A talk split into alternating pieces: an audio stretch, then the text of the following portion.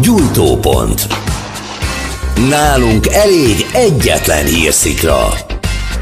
Izraelre figyel a világ, ahol egyrészt az átoltottság szempontjából is komoly kérdések vannak, másrészt meg a turizmus szempontjából is. Az ország eddig lezárt, most viszont részben kinyit, ugyanis lehetővé teszik, hogy szeptember 19-től meghatározott országokból érkező kisebb külföldi turistacsoportok belépjenek az országba.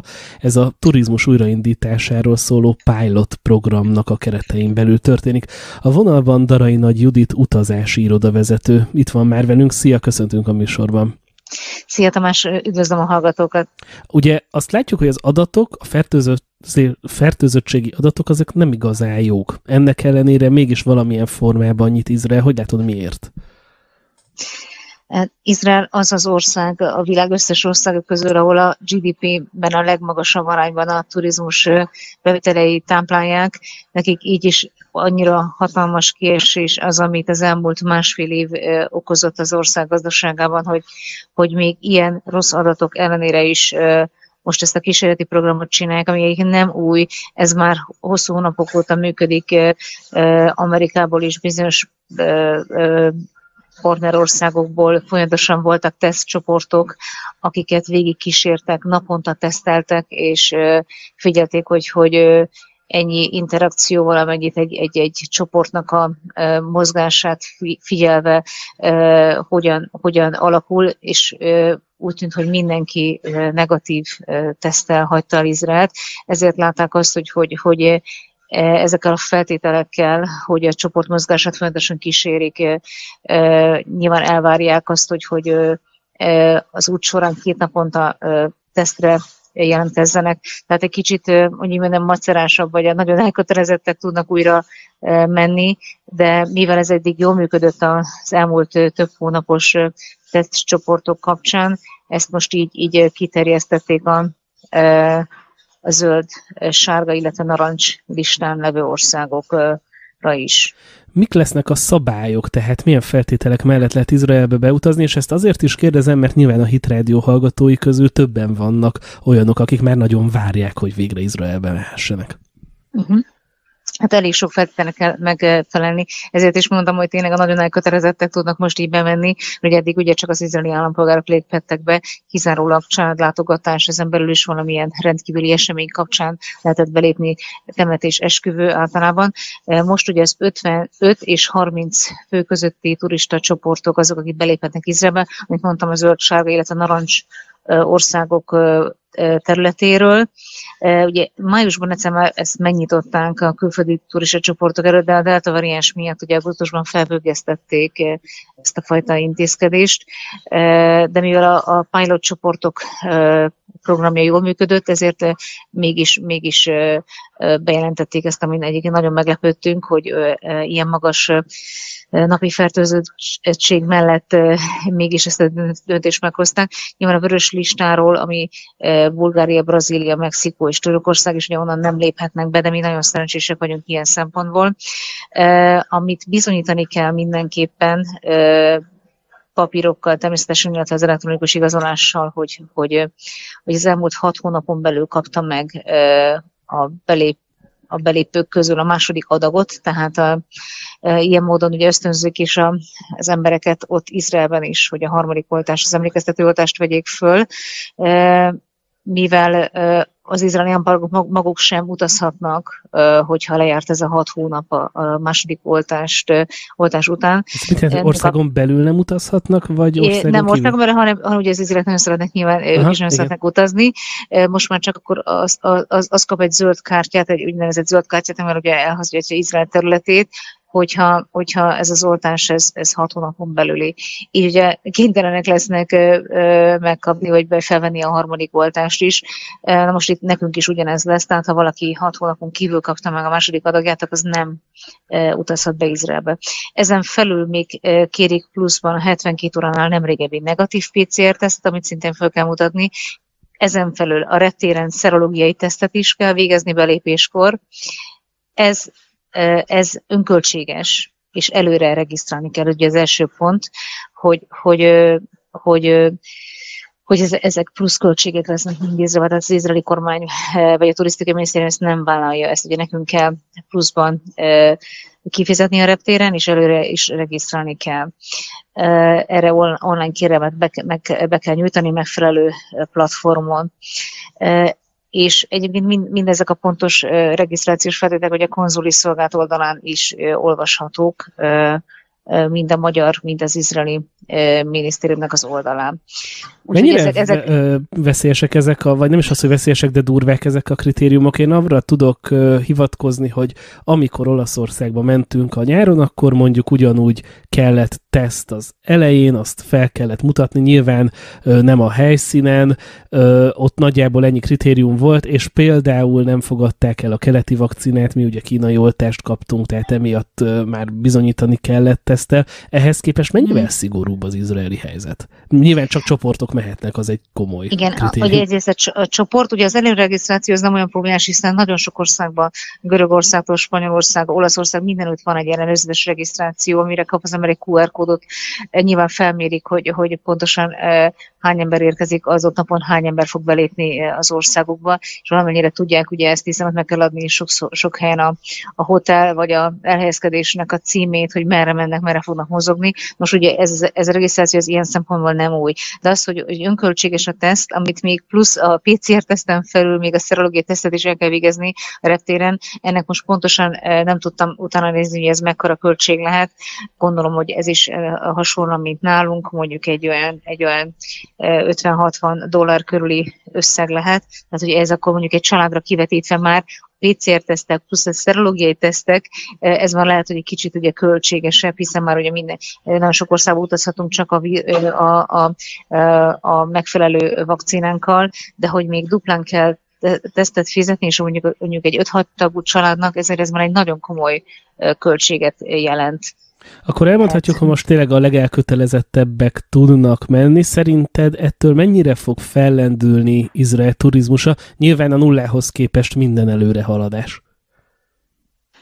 E, azt gondolom, hogy, hogy egyébként Izrael nagyon szerencsés helyzetben van, mert nyilván a, a, e, a három világvallásnak is a képviselő, ezen, ezen belül nyilván a keresztények egy, egy nagyon-nagyon elkötelezett és nagyon kitartó támogatást nyújtanak minden helyzetben Izraelnek. Biztos vagyok benne, hogy, hogy a világ minden országából startra készen ott állnak a, a keresztények, és, és hogy, hogy mehessenek, és nem, nem hiszem, hogy ez olyan nagy gondot fog okozni, hogy ezeket a pluszköltségeket kifizessék. Úgyhogy én azt gondolom, hogy, hogy, hogy ez a hosszú várakozás, amióta ugye ö, rengeteg konferencia, rengeteg ö, pilgrim tour, ezek a ezek a vallási túrák is hogy mind elmaradtak. Elképesztő mennyiségű kínai, ázsiai turista választotta az utóbbi öt évben Izraelt. Úgy szálltak le a kínai gépek, mint, mint, itt, a, mint itt a fapadosok, tehát hogy, hogy e, Indiából is, tehát hogy ezekből a hatalmas lét, lakosságszámú országokból is rengeteg turista jött, tehát hatalmas felszállóákban volt így a, a turizmus, eh, sorra építették az új hoteleket, egyszerűen nem lehetett már szinte csoportot foglalni, helyet találni csoportoknak, úgyhogy nyilván ez most nagyon hiányzik Izraelnek, hiszen nagyon sok beruházás történt, ugye a 2019-es évet és az megező években rengeteg új hotel is épült, és sok projekt volt, maradt félbe emiatt, hogy, hogy nem lehetett még az eddigi szállodákat sem megtölteni, hiszen elkezdtek az indiai és a kínai piacra szakosodni, és, és azt a mennyiségű turistát befogadni.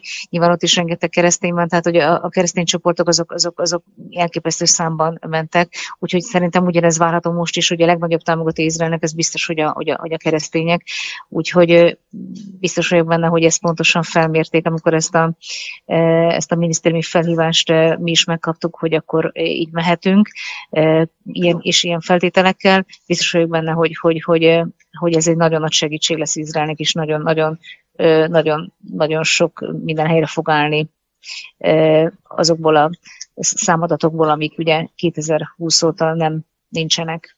Ráadásul ugye látjuk azt is, hogy izraeli ünnepek vannak, nyilván uh-huh. az is egy komoly idegenforgalom szempontjából is komoly dolog lehet, nem?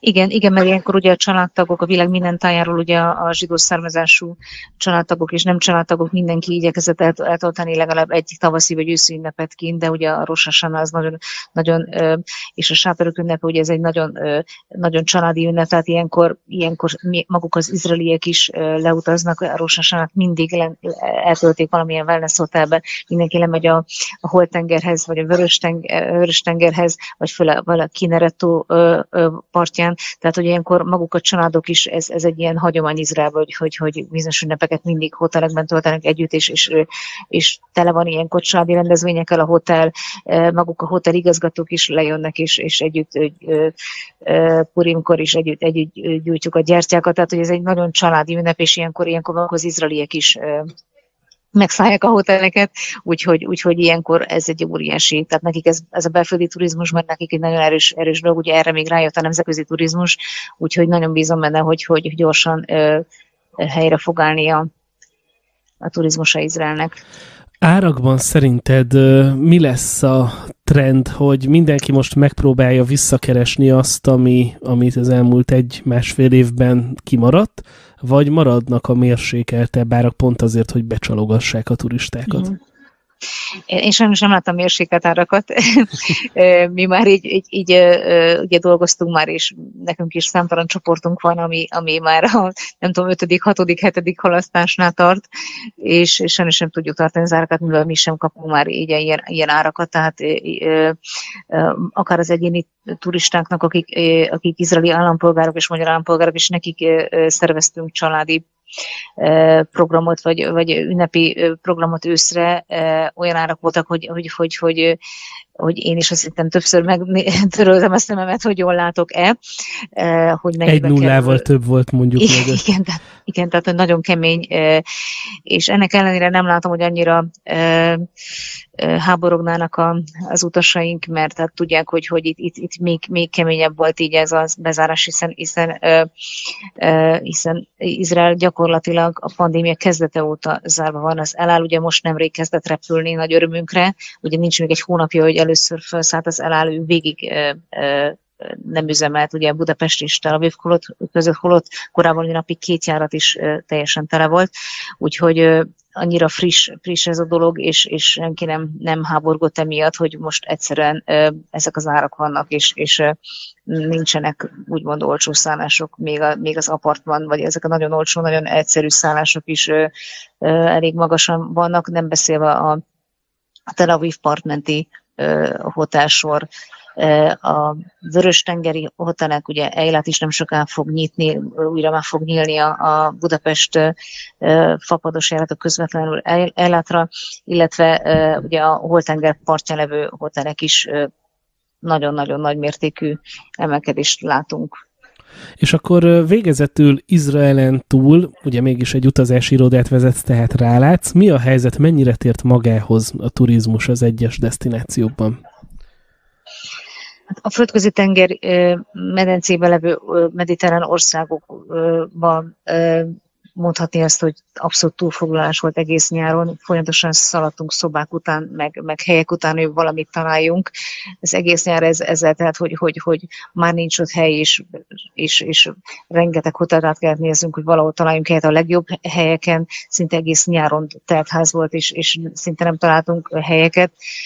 Azt gondolom, hogy, hogy, hogy az volt a legnagyobb probléma a, a turizmussal nyáron, hogy hogy nagyon sok turizmusban dolgozó, nagyon jó szakember, ez értve akár Magyarországot is, de, de Görögországot is, mindenütt azt tapasztaltuk Cipruson is, hogy a jó szakemberek elhagyták a hoteleket, és nagyon fiatalokat vidékről szakértetlen munkaerővel dolgoztak, akik nem annyira voltak otthon, és rengeteg panasz abból jött, hogy nem azt a fajta kiszolgálást, vagy ezt a fajta színvonalat kapták az utasok még egy csillagos hotelben sem, mint korábban.